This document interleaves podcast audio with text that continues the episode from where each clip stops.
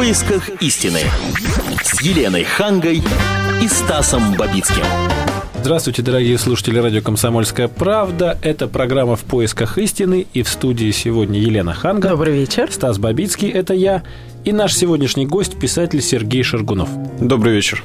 Тема, которую мы хотим обсудить, она, в общем-то, не придумана нами с потолка. Мы взяли ее из лент новостей. Не так давно шокирующий случай произошел в Петербурге. А, двое подростков выбросили автомобильную покрышку, колесо выбросили а, с ну, фактически со второго этажа, с первого там. И ну да, колесо... со второго с небольшой высоты, но очень тяжелое колесо. Да, это да. колесо совершенно случайно упало на голову совершенно ни в чем не повинному прохожему, который от полученных травм скончался. Детей, естественно, сразу же не поймали по горячим следам, потому что, ну, и некому было ловить, да, и спохватились не сразу. Но некоторое время спустя добрые хакеры взломали переписку двух молодых людей. В интернете. Которые как раз обсуждали эту тему и говорили, какие мы красавцы все-таки, что вот так вот сделали это, так вот пошли, типа, тварь ли мы дрожащие или право имеем, и прочая раскольниковщина прошла в этой переписке. И вот хакеры взломали ее, и тут же доказательства предоставили тем, кто, собственно, искал этих невольных убийц. Поэтому в связи с этим сегодняшний наш вопрос. Можно ли э, таким способом ну, конечно, хакеры пока еще у нас не являются законными э, представителями государственной власти. Можно ли такими способами наказывать тех, кто совершил преступление? Можно ли наказывать большее зло меньшим злом? Наверное, uh-huh. вот так сформулируем эту тему. И я предлагаю высказываться. Угу. Лена, вы хотите первую? Давайте, конечно. Ну, если говорить конкретно об этой истории, то я считаю, что можно. Потому что если бы не эти хакеры, то я очень сомневаюсь, что нашли бы э, преступников. Вот в этом конкретном случае. Но я боюсь, что в остальных случаях нельзя, потому что начнется оправдывание незаконных действий благими намерениями. Поэтому это очень такая осторожная тема, и в каждом конкретном случае нужно разбираться отдельно. Тема, как верно замечено, осторожна. Тема э, сложна, но я думаю, что все очень часто зависит от контекста. Я, конечно, безусловный законник, я сторонник соблюдения всех правовых норм. Однако бывают такие ситуации, когда интересы общества оказываются важнее на самом деле интересов преступников, потому что очень часто преступники подменяют э, с собой и власть, и закон. И, например, в интересах общества, безусловно, было создание сайта Wikileaks. Э, понятно, что сейчас взятый под стражу главный инициатор всех этих разоблачений и взломов э, нарушал закон достаточно грубо, и понятно, что ему может грозить очень длительное тюремное заключение. Но, тем не менее, всем было важно и нужно почитать, что там написано, и переходя к, к питерской истории, я хочу сказать, что это было важно всем, кто интересовался произошедшим, увидеть, что творится в головах у этих э, молодых людей. Это симптом происходящего в обществе, когда они не просто сбросили колесо, они подошли к умирающему человеку разбежались. Потом они приходят домой, и дома они переписываются «ты мой любимый убийца», «все правильно сделал, мужику так и надо». Да, наверное, верно. С точки зрения юридической казуистики не надо было взламывать эту электронную почту. Но кто-то взломал, и кто-то вывесил эту реальную переписку.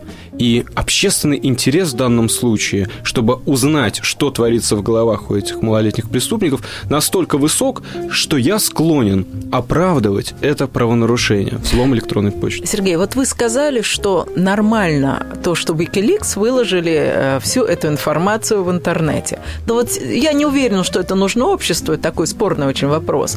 Но в следующий раз какой-нибудь врач решит выложить всю информацию о свальных больных и потом объяснить тем, что, например, наши э, люди хотят знать, чем больны, э, например, там, наше правительство. Начнется с этого. Или а, высокопоставленные звезды, Например. А потом начнется не правительство, а звезды. И потом закончится это тем, что каждый хакер будет выкладывать медицинскую карту ну, любого человека, на ком, ну, кому есть общественный интерес. Именно поэтому, Елена, я согласился, что эта тема сложная. Но, кстати, что касается здоровья должностных лиц, то я считаю, что так же, как и в Европе, в любой другой стране мира – и на любом континенте граждане вправе знать о состоянии их здоровья.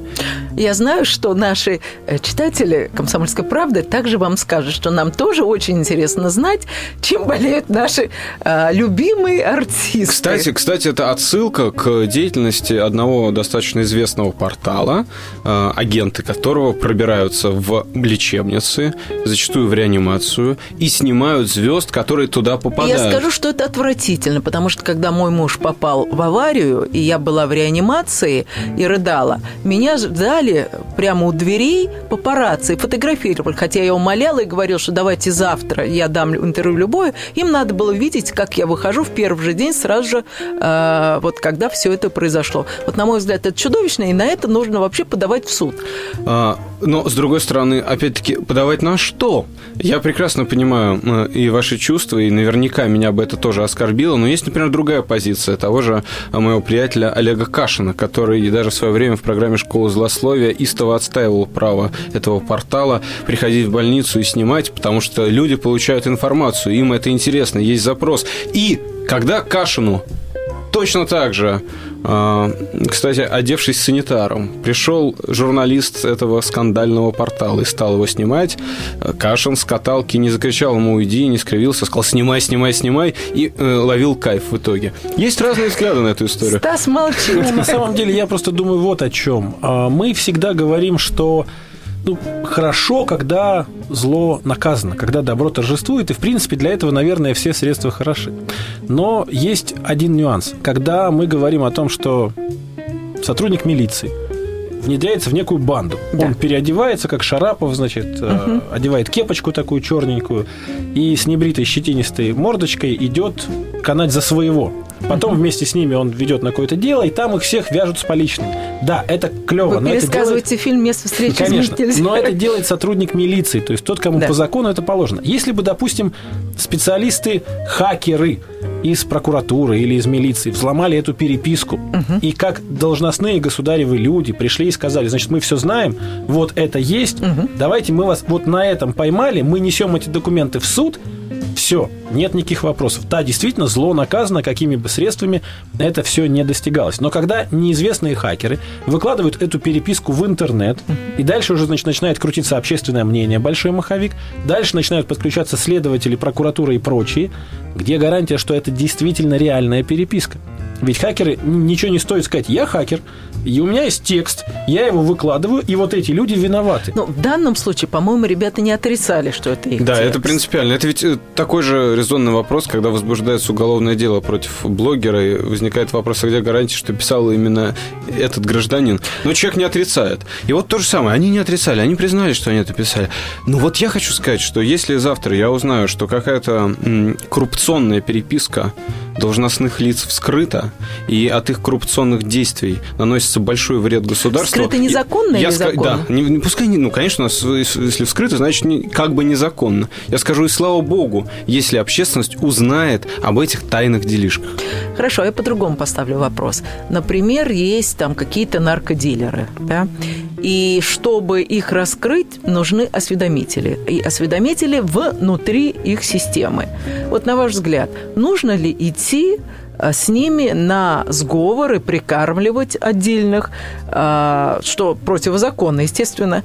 И если еще учитывать, что прикармливают нашими деньгами, в смысле налогоплательщикам, я не говорю про нашу конкретную страну, а вообще, э, то насколько это морально?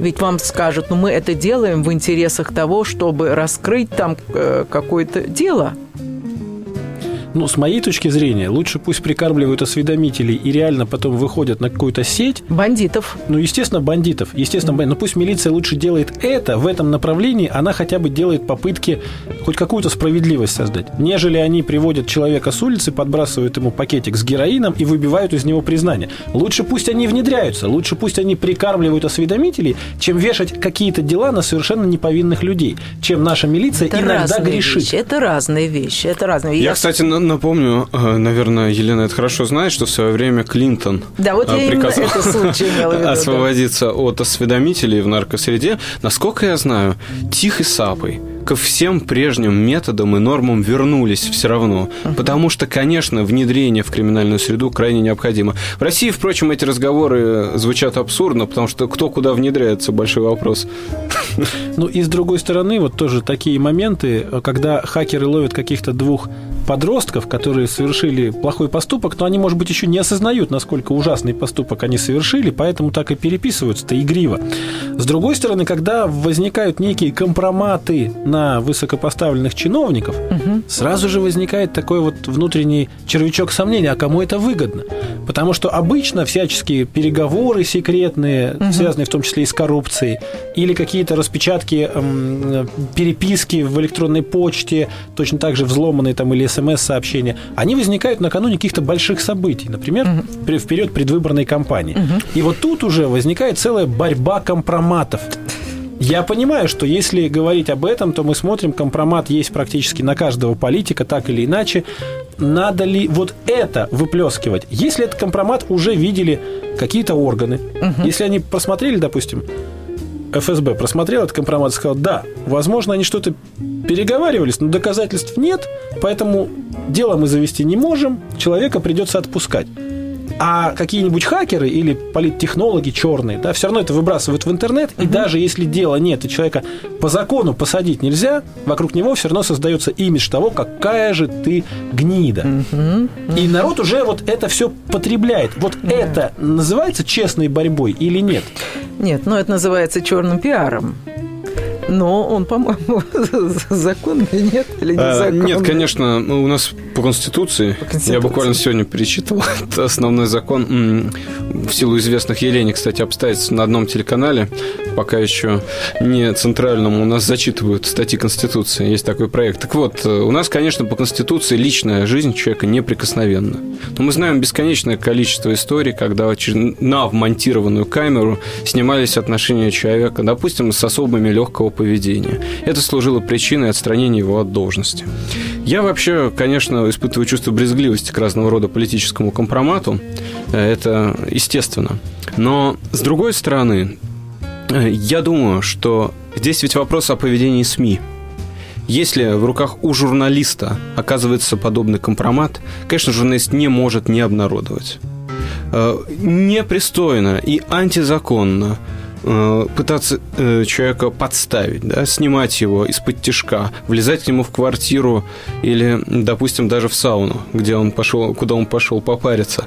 Но обязанность журналиста да хорошо, если не ты это сделаешь, знаешь, сделает другой. Это уже дальше включается логика СМИ.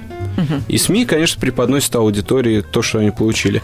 А скажите, насколько мы согласны идти на компромисс с собой. Вот если вам скажут, что в интересах общества нужно прослушивать э, телефонные звонки всех или выборочно, в интересах общества.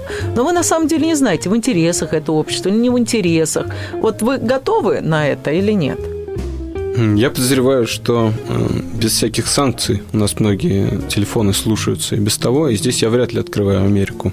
Я не готов я не готов. Я считаю, что у нас достаточно сильная правоохранительная система, несмотря на все ее пороки и болезни. И она в состоянии, в том числе благодаря внедренным агентам, отслеживать разнообразные террористические группы. Но э, все, что касается инакомыслия, вот здесь, к сожалению, у отдельных э, представителей силовой системы есть, конечно, желание продвинуться еще дальше. Я думаю, что это большой риск для всего общества, если подобные введения появятся. Конечно, только с разрешения суда. Но с другой стороны, разрешение суда мы знаем тоже в принципе получить не так сложно, да, если есть да, правильный да. запрос. А есть такое подозрение, что террористов вот которые по-настоящему законспирированы, их путем прослушивания переговоров не поймаешь, потому что вряд ли террористы настолько да. идиоты, что они говорят, значит так, берем бомбу, значит, берем бомбу, идем туда-то, да. и в такое-то время делаем там да, хороший большой бадабум. Да. да. Вряд ли это происходит. Поэтому, наверное, наверное, взяточники тоже не пишут друг другу смс принеси мне в конверте там 800 угу. тысяч, и тогда я разрешу тебе построить стадион да. в городе Екатеринбурге к чемпионату мира 2018? Скорее всего, нет. Но я здесь замечу только, что речь идет о широкой прослушке.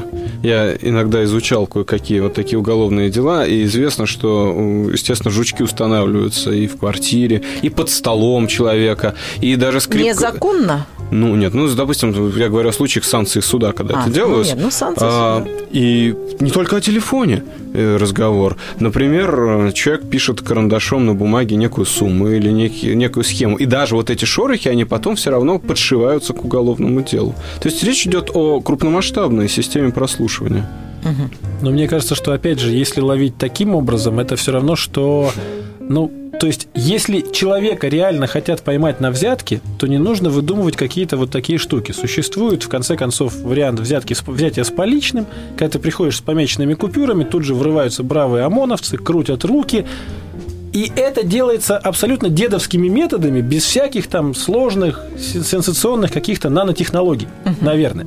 Но возникает еще такой вопрос. Вот мы говорим немножко о моральном отношении к проблеме. Надо Да. ли ради того, чтобы победить зло, Да. разрешать себе некие противоправные действия? Наверное, да, но есть должен быть какой-то предел, за который заступать нельзя. Вот Ну, давайте например, вот попробуем нащупать. мафия, вот мафия, опять, если говорить об американской мафии, ведь за что в основном посадили э, каких-то самых страшных преступников? Не за их преступления, а за то, что им там то ли подбросили что-то, то ли там налоги они там 3 копейки не заплатили, то ли еще что-то. Нашли повод. На- находят повод и не всегда законный. Но мы-то радуемся этому, правда? Мы говорим, ну хоть так поймали, раз Я- не могли я здесь- заделать. здесь Значит, мы готовы пойти на противозаконное дело. Лена, да. И добавлю, кстати, что ведь в станице Кущевская, почему сейчас все возмущаются, уже было возбуждено уголовное дело в отношении предводителя этой бандитской группировки в свое время. И это дело было закрыто э, генеральным э, просто прокурором края. А, Оно было э, закрыто, и повод для возбуждения уголовного дела был тоже незначительный. Его не за убийство пытались закрыть, там, не за разбой, не за изнасилование, а просто за какое-то правонарушение, которое было поводом для того, чтобы этого человека остановить. И этому воспрепятствовали. И, кстати, можно вспомнить пример братьев Кеннеди, которые боролись с коррупцией зачастую незаконными методами. Потому что нужно было изымать имущество у ближних родственников. У тех, кому на самом деле переписывали свои владения коррумпанты. Ну, это естественно. У нас сейчас та же проблема, когда ловят какого-то коррупционера, он говорит, вы знаете, у меня своего ничего нет, Гол но как вот жена, теща, там, двоюродные братья, у них как бы есть все, но они-то взятки не брали, поэтому что вы с ними можете сделать? Именно поэтому сейчас антикоррупционное законодательство просто как сито просеивает абсолютно все, что только может быть. Уже нужно предоставлять декларации не только свои, но и близких. Скоро будет и дальних родственников. И вообще, хоть когда-либо встречавшихся тебе людей, только тогда можно будет нормально работать. Но я думаю, вот у меня в голове вертится такая мысль. Про станицу Кущевскую мы обязательно поговорим после выпуска новостей, который уже совсем скоро. Но у меня вертится мысль. Вот Юрия Михайловича Лужкова сняли без всяких компроматов. То есть не было ни записи из бани, ни даже ни одного уголовного дела. Просто утратил доверие президента. То есть это тоже способ. И не нужно для того, чтобы такого большого чиновника подвинуть со своего места и сказать ему спасибо, все, хватит. Для этого даже не нужно выдумывать какие-то противозаконные или, мягко говоря, не очень законные, а моральные методы. Это можно сделать нормально, с чистыми руками, практически в белых перчатках. Вот именно об этом мы поговорим после выпуска новостей в программе «В поисках истины». С вами Елена Ханга, Стас Бабицкий и Сергей Шергунов, писатель, наш сегодняшний эксперт. В поисках истины. С Еленой Хангой и Стасом Бабицким. И снова здравствуйте, это программа «В поисках истины». Сегодня для вас пытаются найти эту истину Елена Ханга, Добрый вечер. Стас Бабицкий и наш гость, писатель Сергей Шергунов. Еще раз добрый вечер. Говорим мы сегодня вот о таком интересном феномене или даже, может быть, парадоксе. Можно ли для того, чтобы наказать преступников, э, действовать преступными методами зачастую? То есть взламывать их электронную почту, воровать из э, багажника автомобиля компрометирующие улики и, главное, гнать компромат всячески. Вот э, поговорили о том, что Юрия Михайловича Лужкова сняли без всякого компромата. Ну, а Лена совсем обвиняла так. мне вместе с Сергеем. да, Говорят, нельзя сказать, что в белых перчатках, потому что по фильмам, которые мы видели и на канале НТВ, вот «Дело в кепке», и по первому, по-моему, каналу, По и России второму, по проходил. России проходил, там были очень такие фильмы, как бы это Не, ну я-то считаю, что это, безусловно, была прямая артподготовка. Человека вынуждали написать заявление по собственному желанию. Сначала ему предложили это заявление написать, он немножко замялся, и, естественно, на канале НТВ выпустили соответствующие репортажи, где рассказывалось о том, что он коррумпант и, более того, причастен к избиениям людей. Например, история Михаила Бекетова, Химки. Все было перемешано в этих фильмах, и опять же, ничего не доказано. Ни одного То уголовного ни одного дела доказательства а, нет. не было возбуждено, но тем не менее, конечно, э, это обычная история. Человека просят уйти, и при этом... Не понимает по-хорошему. Если он не понимает по-хорошему, это еще подкрепляют информационной атакой. Э, Ну, можно тоже также вспомнить, что когда он пытался ответить э, программу «Караул» его сняли. Э, Как это все оценивать? Я вообще никогда не был сторонником Лужкова, особенно в, в последние годы. Я думаю, что уход – это проявление силы персонально Медведева. Эта история мне даже симпатична. Но, конечно, те методы, Методы. которыми пользовались господа журналисты, не вызывают эти методы у меня симпатии. То есть, значит, хакерам можно взламывать почту преступников, которые совершили убийство, а нам, журналистам, значит, Я не, нельзя. я не сказал нельзя, и во-вторых, почему нам, уважаемый Стас, неужели вы бы тоже стали этим Ну, заниматься? как-то, когда начинают говорить журналисты, так в целом, я всегда считаю себя Нет, я имею обязанным вступиться за кон- коллег. конкретных коллег. э, Вот. Э, Да, может быть, у них не было просто... А, другого выбора, во-вторых, им это понравилось. Знаете, Ну, иногда бывает такой момент, когда журналист, там, приходит к ним какой-то компетентный человек, э, может быть, даже не в погонах, а в э, сером плаще, и говорит, есть стопроцентные доказательства, я вам даже потом покажу документы, что вот это стопроцентная информация. И тут же появляются какие-то вот эти видеозаписи компрометирующие и так далее и тому подобное. И журналисты зачастую становятся, ну, не то чтобы соучастниками, скорее Жертвами, жертвами своей да. любознательности и попытки дать какую-то сенсационную новость раньше других. Это вы так объясняете. Да. Я именно радиослушателям? «Комсомольской правды» говорю о том, что не всегда журналисты понимают, э, Понимают, на чью воду на они, на чью мельницу они льют воду. Вот так я. Я, кстати, смотрел в интернете э, тот репортаж, который должен был быть ответным А, со стороны. Лужкова, да.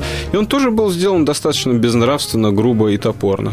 Э, Потому что всех, кто выступает против Лужкова, там э, автоматом обвиняли в связях с беглым олигархом. И говорили, что травля Лужкова происходит исключительно из-за бугра. То есть это все грязные методы, хотя, в принципе, с профессиональной точки зрения, информационные войны история забавная. И можем вспомнить 90-е годы, когда Первый канал воевал с НТВ, когда, опять-таки, накануне выборов э, Лужкова мочили в знаменитой программе Сергея Доренко. И, кстати, ответа не последовало. И это в том числе профессиональный изъян. Ответы были, но достаточно слабые и беспомощные. И вот в народе все равно остается ощущение, что даже если нет никаких доказательств, да, но вот это же говорят по телевизору, Да. об этом пишут, значит, это правда. То есть, Да. почему так выигрывают те, кто запускает эти войны компромата? Они выигрывают именно потому, что как бы в суд это не потащишь, но общественное мнение формируется на раз, два, три. Осадок остается очень надолго. Ой, я знаю даже это на своем примере, э, когда иной раз пытался заниматься общественной деятельностью. э, Просто берется книга, да, оттуда выхватываются реплики персонажей и приписываются автору. Но это все равно, что Достоевского обвинить в том, что он призывал убивать, убивать старушек топором. И так далее. То есть, конечно, все средства хороши, особенно в нашей стране, где этот процесс э, такого черного пиара и информационных войн совершенно не отрегулирован. Но мне кажется, что люди уже перестали всему этому верить. Ну вот- Особенно те, кто пользуется интернетом. Вот именно о том, хороши ли средства, мы сегодня и спорим. Давайте посмотрим на ситуацию, тоже, опять же, новость с ленты, что называется, горяченькая. А, следователь, следователь из станицы Кущевская. Красивая девушка, между прочим. Интересно. Черноглазая, да. Мгм, Говорит, молодая. уже несколько лет пытаюсь, но меня, значит, более высокие начальники говорят, не лезь, дела, значит, рассыпаются, ничего не подписывают. А теперь, когда уже вот все, уже всех арестовали, я уже могу сказать правду, наконец. Вопрос возникает. Насколько- Действительно ли она хочет сказать правду, эта девушка? Это красивая девушка по имени Екатерина. Вот И насколько ли? благородно сдавать начальство? Я думаю, что здесь такая ситуация. Она поняла, что Сядет дело- одна без Да, начальника. дело будет повернуто таким образом, что начальство ее просто сольет и скажет, Да. мы ничего лично не, не давали указаний, все Да. собственная инициатива, самодеятельность. И тут у нее возникает такой момент. То есть, получается, она соучастница преступления. Конечно, Потому что все эти годы молчала, не поднимала шумиху, в конце концов не ушла из органов. конечно. Ведь кто мешал? Сними погоны, уйди из органов, живи спокойно, занимайся там торговлей джинсами. И никто бы ничего сейчас не сказал. Сказали бы, ну, была одна девушка, она уже ушла, какой с нее спрос? То есть, Стас, вы считаете, что она поступает не очень красиво, хотя она делает для того, чтобы восторжествовала справедливость, и сели большие рыбищи, а не Вот, маленькие На мой рыбки. взгляд, е- вы поправьте меня, если ошибаюсь, если бы она хотела, чтобы восторжествовала справедливость, ладно, она не сказала об этом, пока ходили на свободе бандиты. Да. Ну, может быть, боялась. Да. Месяц назад арестованы, сидят в СИЗО. Прокурор, который, который месяц назад ей, значит, мог бы сказать что-то, ты на кого Да. рот открыла, уже тоже ничего не может сказать. Там половина этих начальников уже уволена. Кто мешал весь этот месяц? Почему Она именно не сейчас? святая, но благодаря ее признанию можно будет привлечь теперь больших шишек, которые ей отдавали приказ. Елена, мне кажется, вы несколько наивны. Большие Да? шишки, которые ей отдавали приказ, уже сейчас дают показания. И сами себя потихонечку сдают. Они говорят, ну да, да, мы не доследили. То есть вопрос идет не о том, накажут их или нет, а о том, какая мера наказания будет. То, что их накажут, и они уже не будут в этой системе работать стопроцентно, может быть, кого-то даже посадят. Но просто девушка могла бы получить больше других как непосредственный исполнитель. И именно поэтому она теперь больше других истерит. И рассказывает, э, значит, с экрана Ютуба о том, какая она То замечательная. есть вы считаете, что она не права, то, что выступила Я считаю, что этим вот заявлением? так поступать нельзя. Если бы ты хотела это сделать, ну, допустим, Да. то можно было бы сделать это тогда, когда в первый раз тебе... Она по- борется со злом, да, позже, чем нужно было. Елена, но борется со злом. Я не хочу говорить гадости, но если два года назад, когда ей закрыли это дело, если бы тогда она вышла с обращением к президенту на YouTube, все бы восприняли совсем по-другому. Да, я не могу добиться правды здесь, уповаю только на вас, Согласна. высшее руководство страны. Согласна. Наверное, это было бы. Я не могу дать себе отчет в том, что на самом деле происходит на Кубани. И вообще, что творится в наших органах э, внутренних дел. Потому что э, ситуация там зашла уж слишком далеко. И в конкретном регионе, и в МВД. И поэтому мы же знаем прецеденты, когда выходили милиционеры, записывали ролики, а потом против этих же людей возбуждались уголовные дела. И здесь либо они действительно сами были повязаны в преступлениях и, дабы предотвратить свою ответственность, спешили записать видеообращение, либо их карали за то, что они публично высказываются. Э, В любом случае, я, конечно, категорически сторонник того, чтобы существовал такой вот странный общественный институт, как видеообращение к президенту. Очень хорошо, что это появилось. Но какое количество из этих обращений э, слышат, смотрят? Их ведь очень много. И я здесь не исключаю, что девушка действительно ну, вот э, воспользовалась ситуацией, когда уже стало более безопасно и решила все-таки рассказать какую-то правду. Но повторяю, я не могу знать, потому что вся система вот в крае, если верить э, разного рода разоблачителям, насквозь коррумпирована. И там можно копать и вверх, и вниз, и ага, знаете, как в сказке «Бабка за детку», да? А, И поэтому я все-таки считаю, что само публичное обращение – это отрадно. Вот неважно даже, что за этим стоит, вот выход на люди, да, а, на миру и такое, и, и, и даже вранье хорошо. Потому что разберутся, если это вранье, в конечном итоге, если будут честно расследовать. Но то, что есть вот такая публичная история, как обращение к президенту, не просто как какая-то записочка, не просто письмо, а возможность э, через видеоролик на всю страну к нему обратиться, это все равно хорошо. Но вот мы сейчас говорим о том, что хорошо обращаться к президенту через видеоролики. Здесь я согласен. Простой народ, а куда ж еще простому народу бежать, как не к к президенту, если все остальные следственные органы говорят ему, нет, нам это не интересно, правду можно найти только там. Так думает большинство жителей государства российского, причем в любые века, в любые времена. Но законные методы борьбы с точки зрения следователя прокуратуры Да.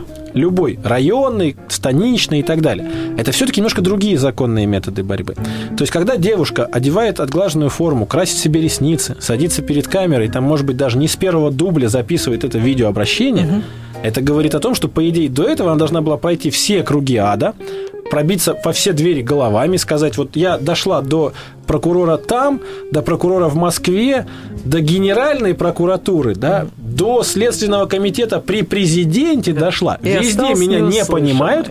И вот теперь я уповаю к вашим ногам, дорогой вы наш Дмитрий Анатольевич. Вот тогда это было бы логично, это было бы законно и правильно. Как может народ, который смотрит в интернете это видеообращение, уважать судебную систему, правоохранительную систему, да любую другую государственную систему, если он видит, что даже там нет порядка?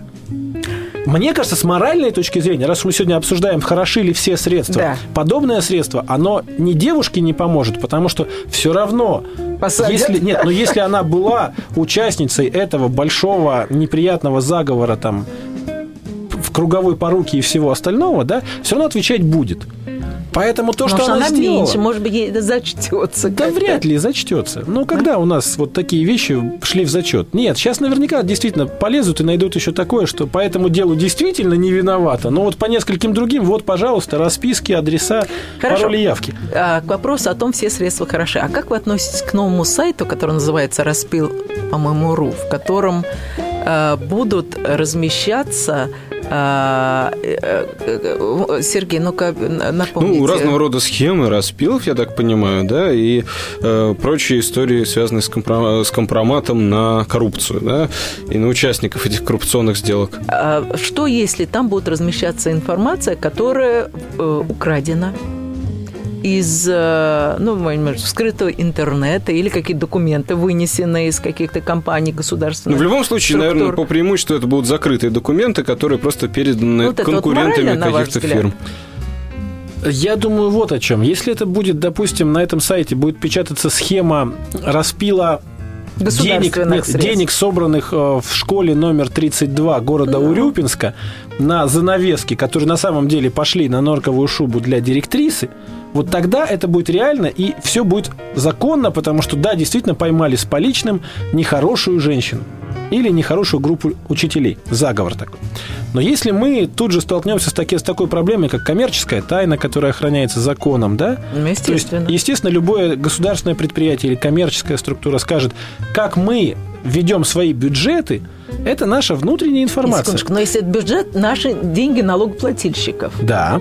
Ну, Доказать, если вы можете что-то доказать, дорогие создатели сайта распил.ру или как-то там по-другому будет он называться, идите к тем, там финансовая разведка у нас существует, а, отделы по борьбе с экономическими преступлениями. Идите, несите эти схемы, если они реальны, если вы можете это доказать, отдайте эти документы. И может быть, накажут. они реальны, но добыты незаконным Ну, способом. это абсолютное повторение истории с Wikileaks. То есть организатор сайта, к сожалению, если он будет нарушать закон о коммерческой тайне, э, должен будет ответить перед законом. А вот СМИ, журналисты имеют право дальше, после того, как это появится на сайте, тиражировать эту информацию. Даже и- если всему информация будет- добыта, даже если эта информация добыта Ну, незаконно. как сейчас Wikileaks тиражирует СМИ, никто им не выносит предупреждений. Но самого Анжа, да? Анжа, да, его фамилия? Ассанж. Асан- самого Ассанжа, да. Ассанж, да. Да, самого Ассанжа арестовывают. Э, Та же история и здесь. Леша Навальный, Блогер. э, да, блогер Известный и блогер. организатор этого сайта э, Распил.ру. Э, Если он нарушит закон о коммерческой тайне, может, конечно, подпасть под ответственность. Но СМИ имеют право тиражировать, и, конечно, такие документы представляют общественный интерес. То есть вы такой будете читать, Стас?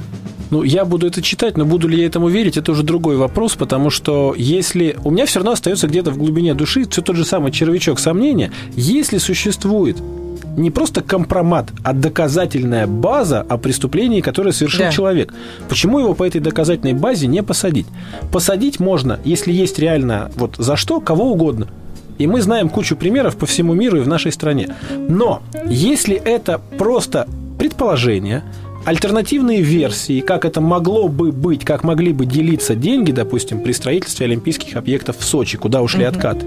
Я думаю, что вот это как раз называется, ну, таким сформированием общественного мнения.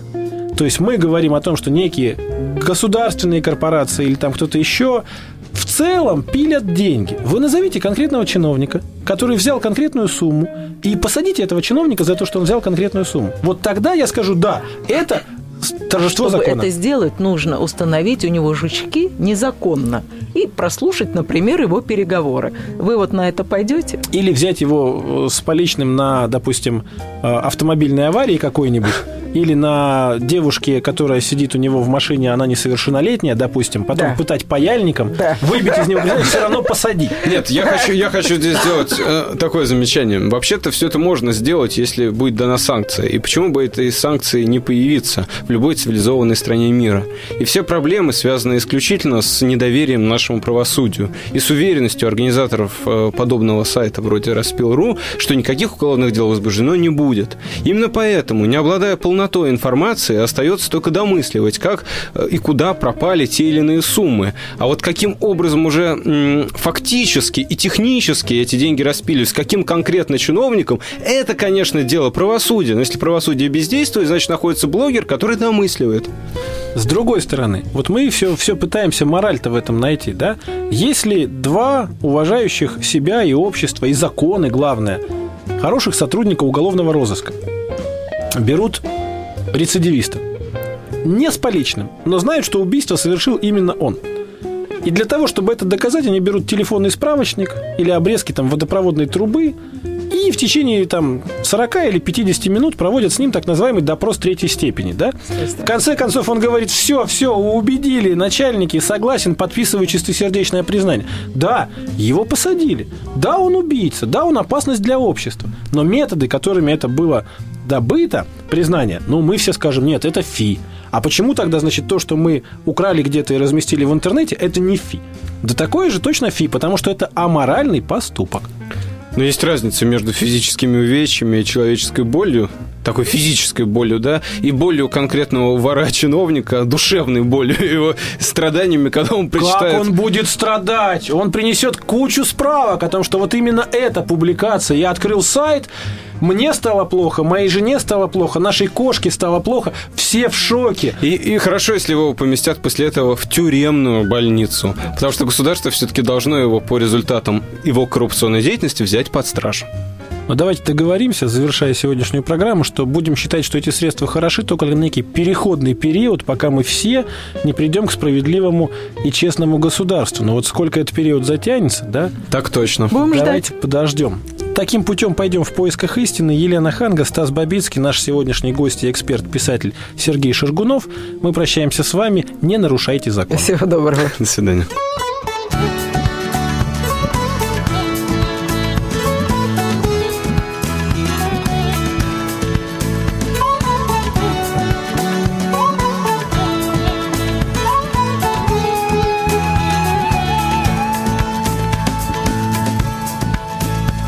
Много лет назад, в тени чужих мостовых, Я увидел тебя и подумал, как редко встречаешь своих. Как оно было тогда, так оно и есть. Сегодня я прощаюсь, послезавтра я опять буду здесь.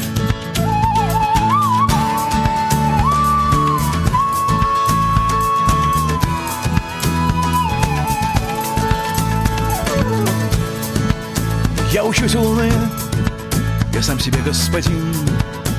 Кто бы ни был со мной, я все равно изначально один. Вышел из пламени, отсюда вся моя спесь. Но если я прощаюсь, послезавтра я опять буду здесь.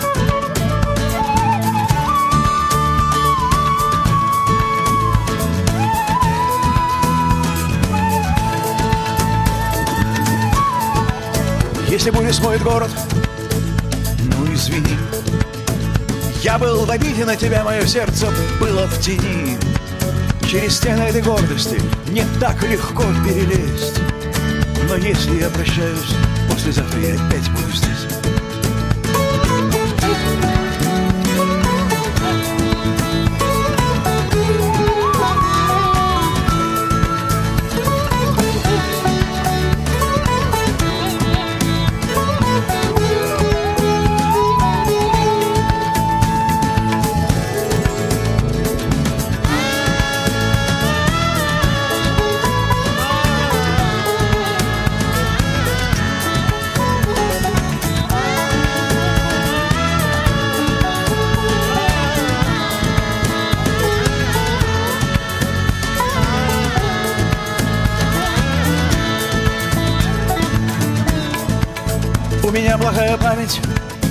Омерзительный нрав.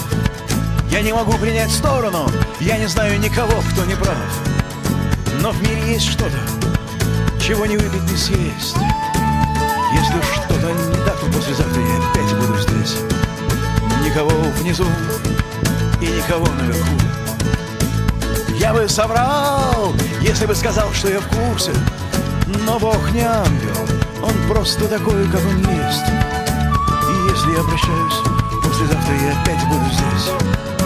Сегодня я прощаюсь, послезавтра я опять буду здесь.